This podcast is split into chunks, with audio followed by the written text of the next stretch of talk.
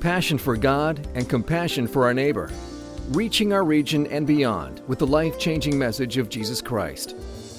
This is Crosswinds Church. And now, here's Pastor Jordan Gowing. And for the rest of us, we'll be in uh, 1 Samuel chapter 18 this morning. So if you have a Bible, go ahead and open up 1 Samuel 18. Uh, while you're doing that, just want to um, consider uh, something that has to do with our passage, and that is um, a beautiful heart and an ugly heart. There are few things that are more beautiful than a heart that celebrates and rejoices at the success of others. And yet, at the same time, there's, there's some, there's, there are a few things that are, are as ugly as a heart that rejoices in the failure and the downfall of others. I think a notable exception to that, of course, would be uh, rooting for the failure of um, opposing sports teams. Um, that's uh, something that uh, I think we can make an exception for. Um, but in real life, and the things that really matter, there's nothing as ugly as rooting for others to fail. Or, to put it a different way, to uh, get upset with and jealous of the success of others. And it's, it's probably no real surprise that that is something that um, uh, rears its ugly head a lot in pastoral ministry in the church. It can be really easy to gauge success by the number of people who attend a church. And yet, while it's one of the easiest metrics to track, it's probably one of the least accurate on whether you are being faithful or not to God's calling. And I want us to begin by just asking ourselves how do we handle the success of other people?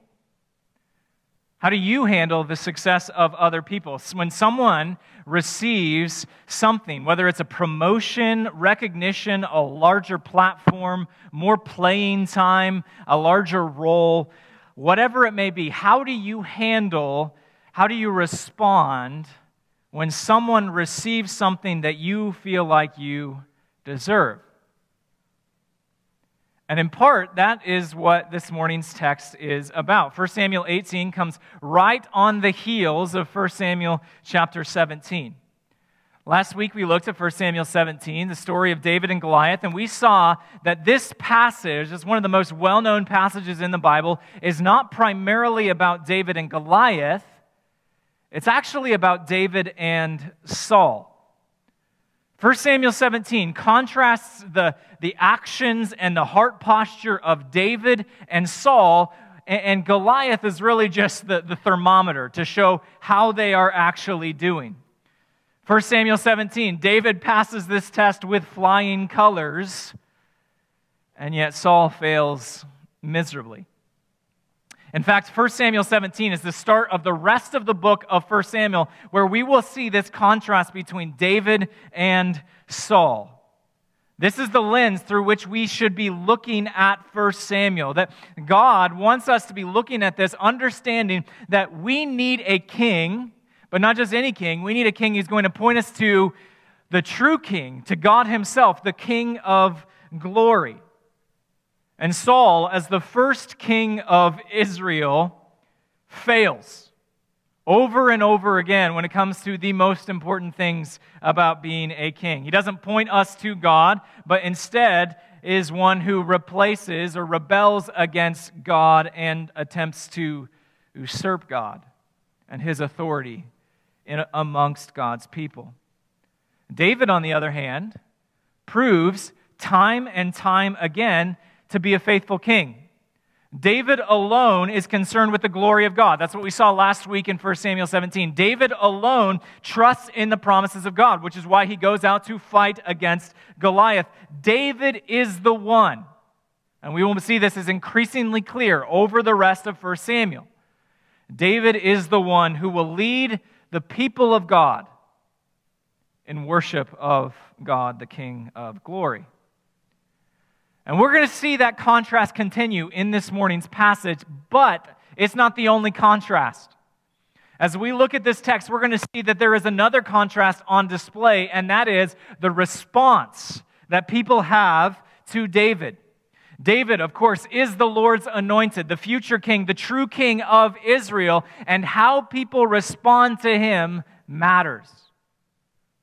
And as we look at this text, we're going to see that Saul and his son Jonathan respond to David in radically different ways.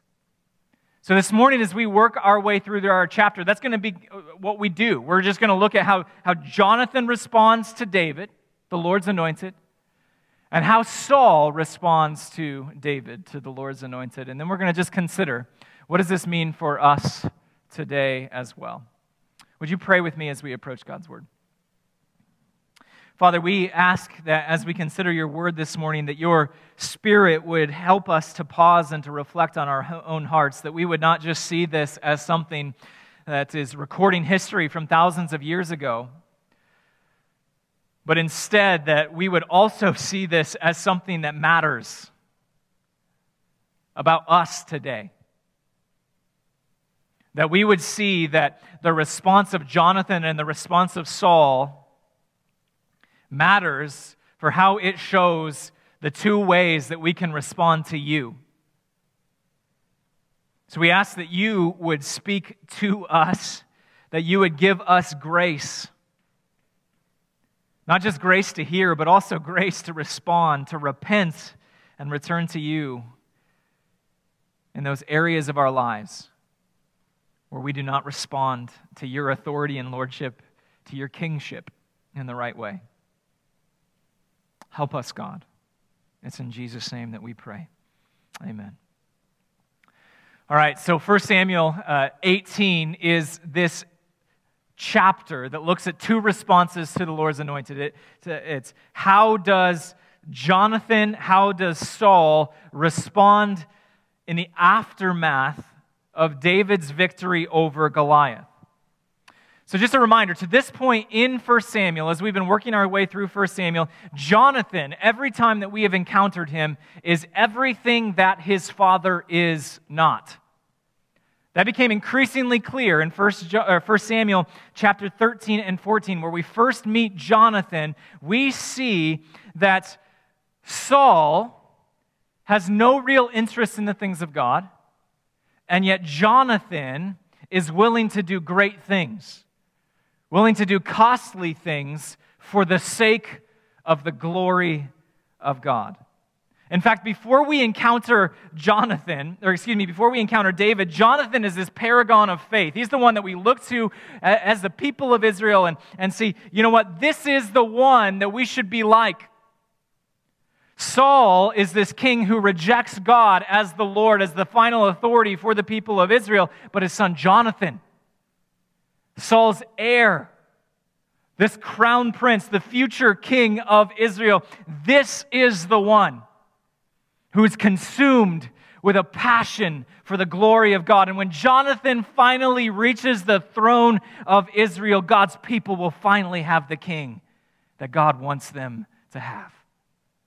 When Jonathan reaches the throne, finally, God's people will have a king who lead them in following God the true King of glory. And yet, as we see in 1 Samuel, that's not at all how it plays out.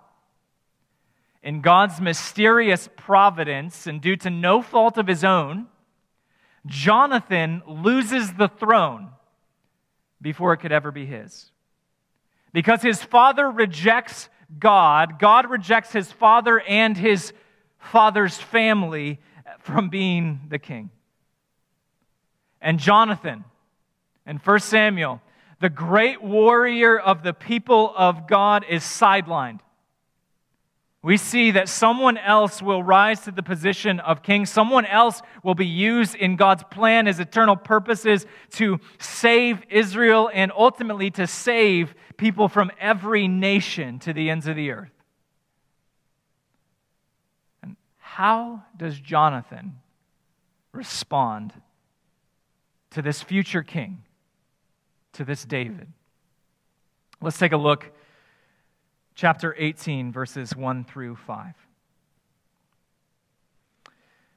As soon as he, David, had finished speaking to Saul, the soul of Jonathan was knit to the soul of David, and Jonathan loved him as his own soul. And Saul took him that day and would not let him return to his father's house. Then Jonathan made a covenant with David because he loved him as his own soul. And Jonathan stripped himself of the robe that was on him and gave it to David and his armor and even his sword and his bow and his belt. And David went out and was successful wherever Saul sent him, so that Saul set him over the men of war. And this was good in the sight of all the people and also in the sight of Saul's servants. This text begins immediately after David is victorious over Goliath. And Jonathan is there when David is brought before Saul at the very end of this battle. And the text tells us that the soul of Jonathan is knit to the soul of David. It's, this is really strong language. And yet it's very appropriate language because it describes the kindred spirit of David and Jonathan. Now, a decade, maybe two decades, has passed since we last saw Jonathan. A decade or two before David and Goliath, there was Jonathan and the Philistines at the Battle of Michmash. And just like David worked a great salvation for the people of Israel over the Philistines, so also Jonathan worked a great salvation for the people of Israel over the Philistines because, one, he trusted in God's promises, and two, he was concerned with the glory of God. Remember these words from earlier in 1 Samuel chapter 14, where we see this Jonathan said to the young man who carried his armor, Come let us go over to the garrison of these uncircumcised. It may be that the Lord will work for us, for nothing can hinder the Lord from saving by many or by few.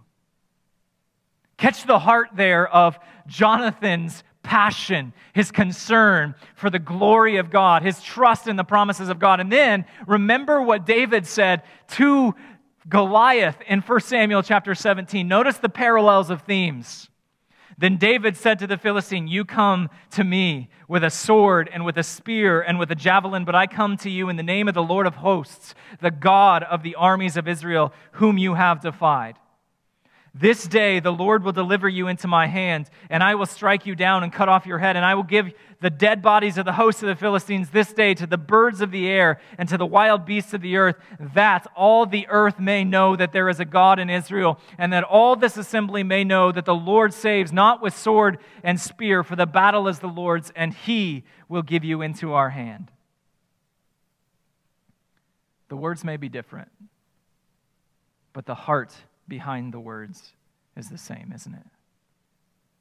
And Jonathan in 1 Samuel chapter 14, David in 1 Samuel 17 are both consumed with a passion to defend God's honor, and they believe God's promises that God will fight for them. And both of them are sterling examples of faith for the people of Israel, something that the people of Israel desperately need.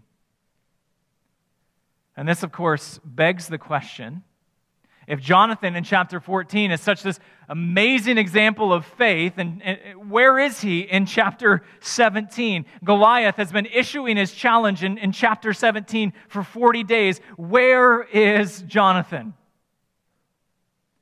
And our text doesn't tell us why he doesn't start, step forward to face Goliath. It's a mystery, and yet I, I have a guess. I think this fits in with the text, but it's just a guess.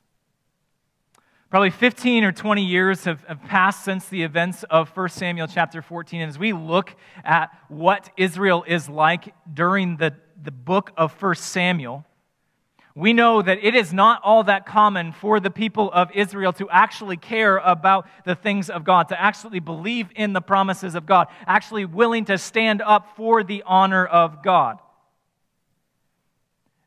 And I imagine that over the course of those 15, 20 years, this wears on Jonathan. That as Jonathan is, is faithful and serving God, he's surrounded by people who don't really want much to do with that. And we've all experienced a little bit of something like this, right? Who we surround ourselves matter. It matters who you surround yourself with because they have a massive influence on you for better or for worse. And by the time of 1 Samuel chapter 17, Jonathan doesn't step forward to defend the honor, the glory of God because his faith has become dormant. And the Jonathan of chapter 17 is not the Jonathan of chapter 13 and 14. Now, again, that's, that's not in the text. But I think that's how I make sense of this discrepancy, this mystery. But when David steps forward in 1 Samuel chapter 17, he appears on the scene. He's consumed with the glory of God. He's passionate about defending God's honor. The faith of Jonathan is awoken. It wakes from its slumber. At long last, Jonathan has found someone who's like him. At long last, there's a man who has a passion for the glory of God. Here's a man who's going to step out in faith like Jonathan once did, who's going to risk his life because he believes in, he trusts in the promises of God like Jonathan. It is no wonder the text says, the soul of Jonathan was knit to the soul of David, and Jonathan loved him as his own soul because David has the exact same soul, heart that we see from Jonathan. It's made of the same stuff as Jonathan's heart and passion as well. Now, before we get to the, the heart of the paragraph, which is verses 3 and 4, just notice what verse 2 and verse 5 tell us the, the aftermath of David's victory over Goliath. In 1 Samuel chapter 14, the very end of the chapter, in verse 52, it tells us that this, this plan of, Saul is whenever he finds a mighty warrior, he adds them to his retinue. He, he, he recruits them. And that's exactly what happens here in chapter 18 that after this incredible display of, of courage and, and, and faith from David in chapter 17, Saul says, Hey, why don't you go ahead and join me full time? You're not going to serve me part time like you have been. Now join me full time. And in the months following the battle of David and Goliath, Saul places David in charge of his mighty warriors. And David continues to go out in battles and he continues to win popularity among the people. That's what we see in verse 2 and verse 5. And it seems like in, in this paragraph, everyone responds to David with respect, love, admiration. And yet, this summary paragraph is, is primarily concerned with the response of, of one person, and that is Jonathan. These verses are oftentimes used to describe the friendship between Jonathan and David, and, and we oftentimes hear that this is the best picture of what friendship looks like in the Bible. And there are certainly elements here of friendship. It's important for us to learn from these two men, and yet, I think it would be wrong for us to say that the primary focus of these verses is to say this is about friendship. This is about what a friend looks like. For starters, Jonathan is probably 15 to 20 years older than David. They're not the same age. David is in his late teens when we look at 1 Samuel chapter 17 in this battle against Goliath. Meanwhile, Jonathan was already an army commander in 1 Samuel 13 and 14, which took place 10, 15, 20 years earlier than this moment. Of course, deep friendship isn't dependent upon age. So, this by itself is, is not the determining factor. I think there's a, there's a more important clue in this text. We look at, at Jonathan's actions towards David in verses 3 and 4 once more, and we see this. Then Jonathan made a covenant with David because he loved him as his own soul. And Jonathan stripped himself of the robe that was on him and gave it to David and his armor, and even his sword, and his bow, and his belt. Let's go ahead and leave these verses up for a moment because we will reference them a lot. First, we see that Jonathan makes a covenant with David. What does this covenant entail? Well, the text actually tells us by Jonathan's actions in verse 4. Notice what verse 4 says. It says that he strips himself of his robe that was on him and gives, him, gives that robe to David. And this is a significant moment, a significant action from Jonathan here. What, what's going on? Well, when, when we consider this, we realize that this robe is actually his royal robe. This is the robe of the crown prince. This is a sign of his inheritance, that he is the future king of Israel. And Jonathan's actions here are astonishing because he takes off his robe and he gives it to David, and by doing that, he's abdicating his throne to David. He is recognizing that David is the future king, and he is relinquishing any claim that he might have on the throne, on the kingship over God's people. And he gives David his armor, his weapons as well, essentially as a sign of saying, I give my everything to you, David.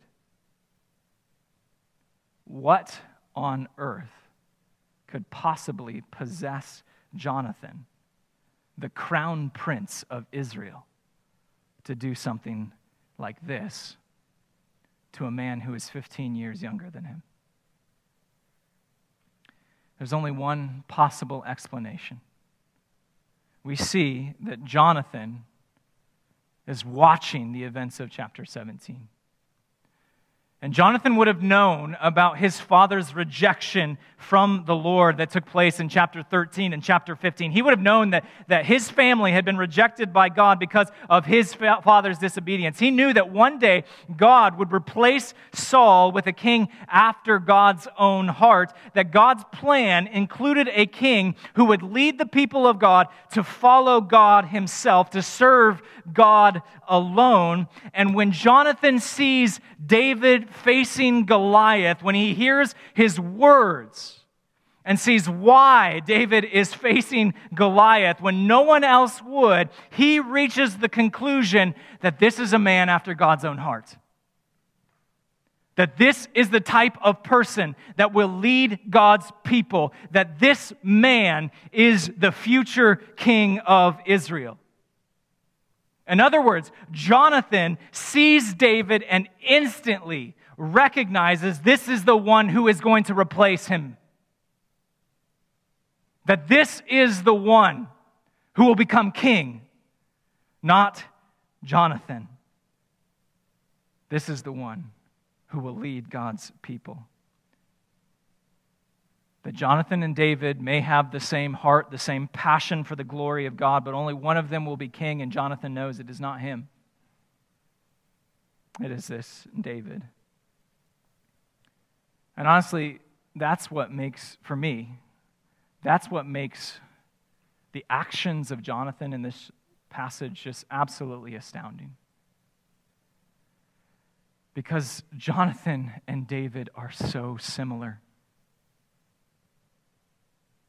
I don't know about you, but when I get jealous of someone else, it's not someone who is different than me, but it's someone who's similar to me. I don't get caught up comparing myself to Billy Graham or to the Tim Kellers of the world. But I do find myself comparing myself to those I graduated seminary with, those that I see as very similar to me. And Jonathan would have had every right in this moment to compare himself to David and say, hey, why not me? If anything, I have more experience. We have the same passion, the same heart. Why not me? And yet, instead, he lays it all down. He submits to this man, 15 young, years younger. Why does he do this? It's because of this word covenant. What is a covenant? In the Bible, a covenant is a relational bond. This, this bond, this commitment between two parties, it oftentimes includes obligations, like I, I will do these things, I, I am required to do these things as a part of this commitment that we make to one another. It, it, it involves promises of blessings and, and cursings. This is a, a commitment that Jonathan makes to David. He's saying, I am committing myself to submitting to you as the king of Israel, that I see that you are the Lord's anointed and I am going to submit to you. That here, in this moment, Jonathan sees his replacement and says, You know what? Even though it's going to cost me my kingdom, I know that being a part of the kingdom of God is better. That even though it's going to cost me my future, I don't want to miss out on a future in God's kingdom. Jonathan's actions here are nothing less than remarkable because here we see Jonathan's response to David self sacrificial submission. That's just what happens with Jonathan. He sacrifices self in submitting to the Lord's anointed, to David. For Jonathan to make a covenant with David would have cost him everything. It cost him his kingdom. It cost him far more than it will ever cost you and me. And yet he does so willingly, he does so immediately. When he would have every reason to cling to power, he instead gives it up. Jonathan, yet again, shines brightly for us in the book of 1 Samuel. The same can't be said of his dad. As we consider the response of, of Saul to David, if Jonathan's response is one of, of self sacrificial submission for Saul, his response is one of self preserving rebellion. He does all that he can to preserve his own place, his own kingdom, and in doing so, he rebels against God. He rebels against God's plan. The rest of the chapter recounts five opportunities that Saul has to follow God's will, to respond by following and keeping with God, by, by responding to David the right way. And in each of these opportunities, Saul rejects them. He doesn't primarily reject David, but he does do that. He rejects God and God's plan, which calls for him to relinquish the throne and to respond with repentance. So I mentioned there's five rejections that take place here.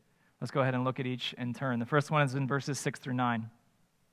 As they were coming home, when David returned from striking down the Philistine, the women came out from all of the cities of Israel, singing and dancing to meet King Saul with tambourines, with songs of joy, and with musical instruments. And the women sang to one another as they celebrated Saul is struck down as thousands, and David is ten thousands. And Saul was angry, very angry, and this saying displeased him. He said, They have ascribed to David ten thousands, and they have ascribed me thousands. And what more can he have but the kingdom? And Saul eyed David from that day on. After the events of 1 Samuel chapter 17, Saul his, his retinue, they returned to the capital city of Gibeah. On their way back to Gibeah on this march, they're met by singers rejoicing in the salvation, the deliverance of Israel. And this is just poetry here. This phrase, when it talks about slaying thousands and slaying ten thousands, is not meant to be literal. It's talking about this utter, complete victory that God has provided for the people of Israel. Now, let's be honest. The words that these women say are probably not the wisest words. It's hard not to see a comparison here between David and Saul, and yet, Saul has an opportunity to overlook such a slight. He has the opportunity to just keep his peace, to acknowledge that God used David in this moment, and that Saul had had every opportunity for 40 days when Goliath was taunting Israel to respond, and he did nothing. While David has stepped forward with great faith at the first opportunity. It would have cost Saul a little bit of his pride. But the facts are undeniable, right? But that's not what we see from Saul. Immediately, he takes offense to the words of these women. He, he gets very angry in verse 8. In a moment of unintentional foreshadowing, Saul says, You know what? This song is, is almost as bad as just giving this man the kingdom, which is exactly what God will do. And so, what should have been a moment of, of sweet celebrating God's deliverance of his people, it's spoiled because Saul chooses to become bitter. He, he refuses to acknowledge David's role in delivering God's people because he's jealous, because his own pride has been offended. And the text ends on a sinister note saying that he has eyed David from this day on. He's got his eye on David. That's the first rejection of his opportunity to repent and follow David. We see another chance coming up. David is still an important part of, of Saul's royal court. Now he's not just serving as a musician, he's also serving as an army com- commander. Notice what happens next in verse 10. The next day, a harmful spirit from God rushed upon Saul, and he raved within his house while David was playing the lyre, as he did day by day. Saul had his spear in his hand, and Saul hurled the spear, for he thought, I will pin David to the wall. But David evaded him twice. So upon reaching Gibeah, David takes up his regular spot in the court. He's playing music on the lyre. Recall back in, in chapter 16 that David did this regularly. That whenever there was this evil spirit that would afflict Saul, David would play music and he would be soothed from this evil spirit. But that's not what happens here. Now, David is the target of this torment. And before this evil spirit rushes upon Saul, this time the music does no good. And Saul now makes the logical leap that, that David, not this evil spirit, but David is the source of his torment. And if he can just kill David, you just get rid of David, then everything will be okay. And so he tries not once, but twice to kill David, and he fails both times. Recall what we said back in 1 Samuel chapter 16, a long time ago, I know. But we said that, that Saul was afflicted with this spirit so that he might be led to repentance, that there was a purpose for this evil spirit. And yet, rather here than repenting, we see that rather than turning away, he decides to do the opposite. He tries to kill David. He rejects God's plan again, and we see why in the next verse. Saul was afraid of David because the Lord was with him, but had departed from Saul. So Saul reaches the conclusion that the only way David could have escaped him these two times is because God is with him. This is a common refrain throughout the life of David that God is with him. And yet, rather than recognizing that, that you know what, maybe I should, should side with David, Saul goes to the opposite. He responds with great fear. It's almost as if Saul is saying, hey, you know what, this matchup is unfair. That that it's just me by myself and, and it's David, and he's got God on his side. That's not fair. And the thought of repenting and following God by submitting to God's plan is the furthest thing from Saul's mind. Instead, Saul adopts a new tactic to get rid of David, verses 13 through 16. So Saul removed him from his presence and made him a commander of a thousand, and he went out and came in before the people. And David had success in all his undertakings, for the Lord was with him. Here's that refrain again. And when Saul saw that he had great success, he stood in fearful awe of him. But all Israel and Judah loved David, for he went out and came in before them. So here's what's going on here. To this point, David has been in this role where he's set over the men of war, and he's, this is a court position. And Saul says, You know what? We're going to get you out of the court. We're actually going to get you on the battlefield. I don't want you here anymore. I want you leading armies. And so this is why. Saul sees that, that God is on David's side, and he, so he decides to, to, to embrace the law of averages let's get, let's get David out onto the front lines because eventually the Philistines will catch up with him. Eventually, David will run out of luck. The more we throw him in front of the opposing army, eventually, one day, David will be killed. That's just the way things work. It's the law of averages. And, and of course, Saul, even though he recognizes that, that the Lord is with with David, he, he, he, refuses to bring that into his equations. And rather than David dying on the battlefield, he's met with success after success. Why is that? Verse 14 David had success in all his undertakings, for the Lord was with him. because God is with David, Saul's plan backfires, and Saul is left in fearful awe of all the success of David. And David's stock with the people of Israel skyrockets because he goes out before them to fight their battles. Saul is losing the nation, and yet rather than responding with repentance, he, he doubles down. He's got another trick up his sleeve. That's what we see this time using his daughters, starting in verse 17. Then Saul said to David, Here is my elder daughter, Merab. I will give her to you for a wife. Only be valiant for me and fight the Lord's battles. For Saul thought, Let not my hand be against him, but let the hand of the Philistines be against him. And David said to Saul, Who am I and who are my relatives, my father's clan in Israel, that I should be the son in law to the king? But at the time when Merab, Saul's daughter, should have been given to David, she was given to Adriel, the Meholathite for a wife. Saul wants to coerce David to stay on the front, front lines, to remain valiant, and to continue to fight the Lord's battles. And, and you notice here that Saul doesn't really care about God's plan, doesn't really care about following God, and yet he invokes the name of the Lord to get David into a spot where he will more likely be killed.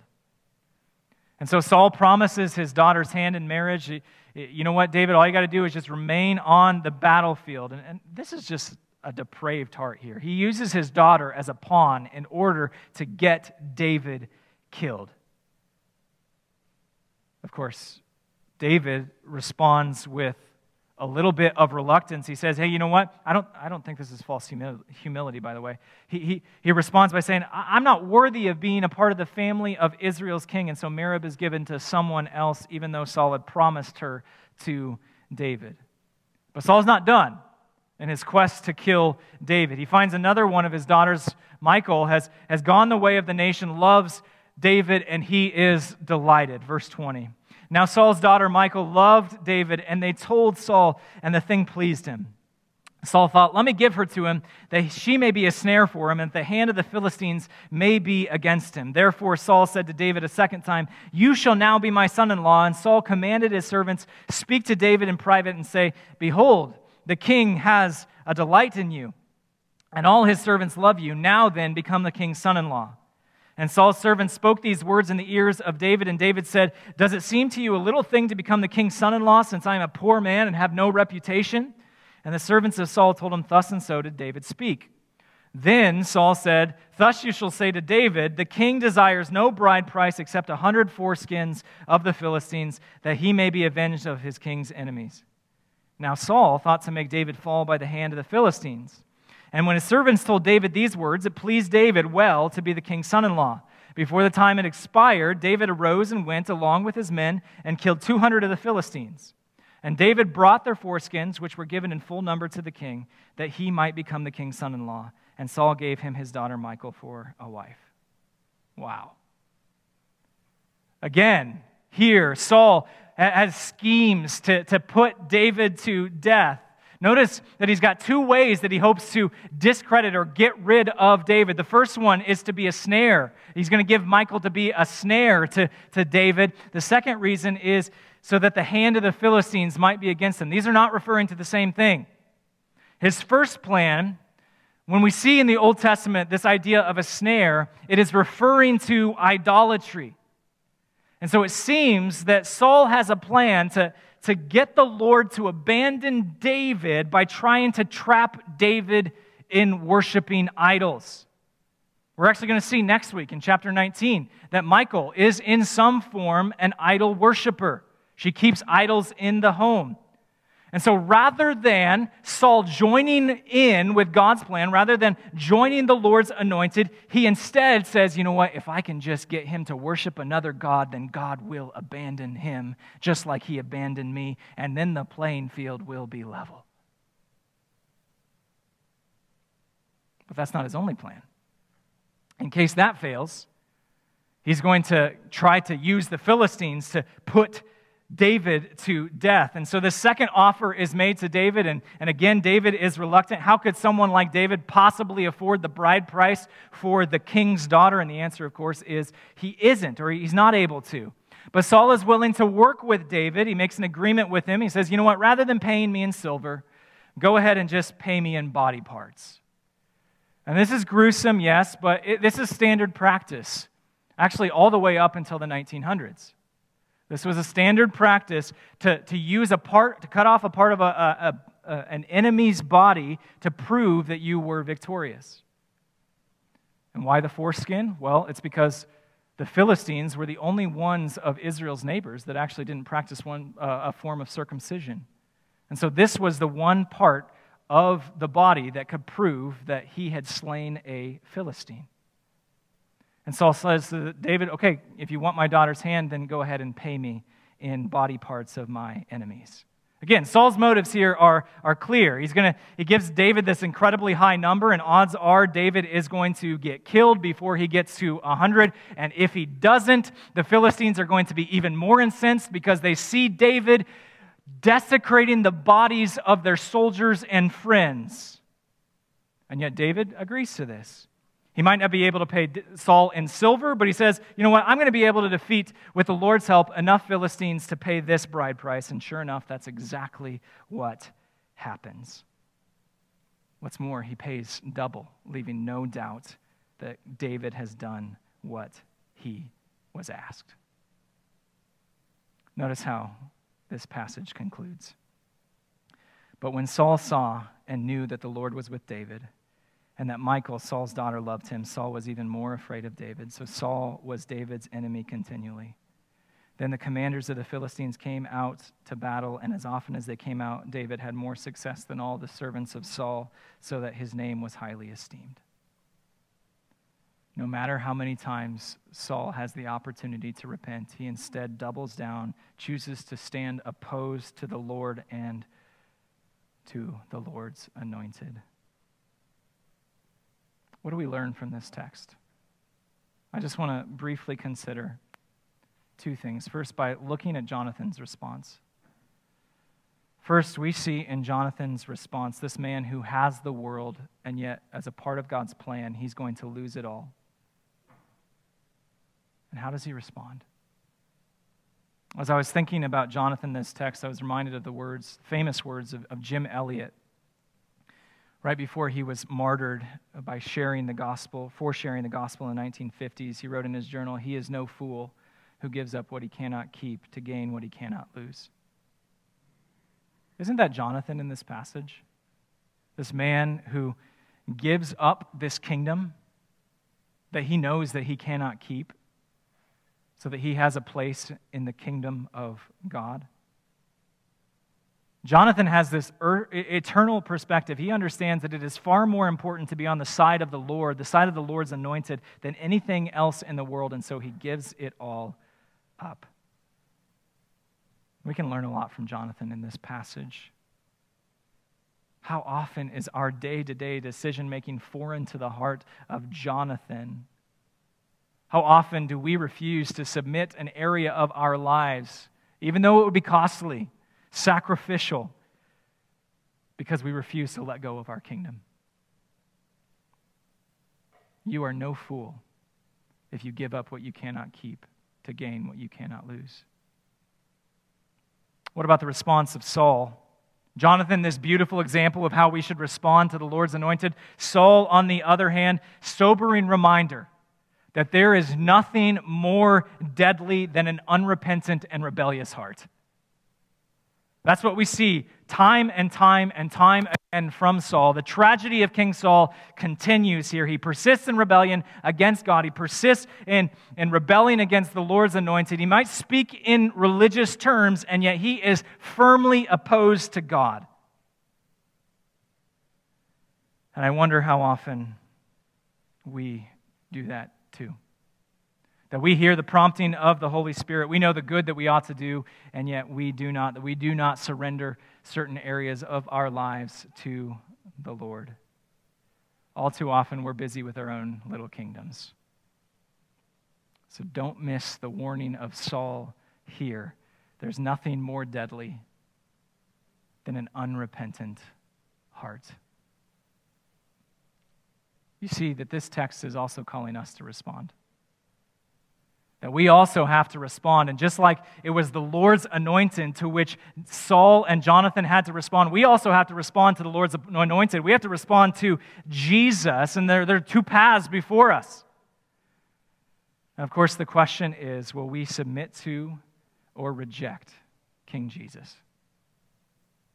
Will you submit to or reject King Jesus? Will you follow the path of Jonathan? This, this painful, costly, humbling path, yes, but life giving and eternally worth it? Or will you follow the path of Saul? Stubborn, defiant, doing all that you can to keep your little, short lived kingdom intact. Will you submit to or reject the Lord's anointed, King Jesus? Let's pray. Father, we thank you for your word. We thank you for the challenge that it is to each and every one of us. And God, as I consider this text, I, I wonder who is able to respond.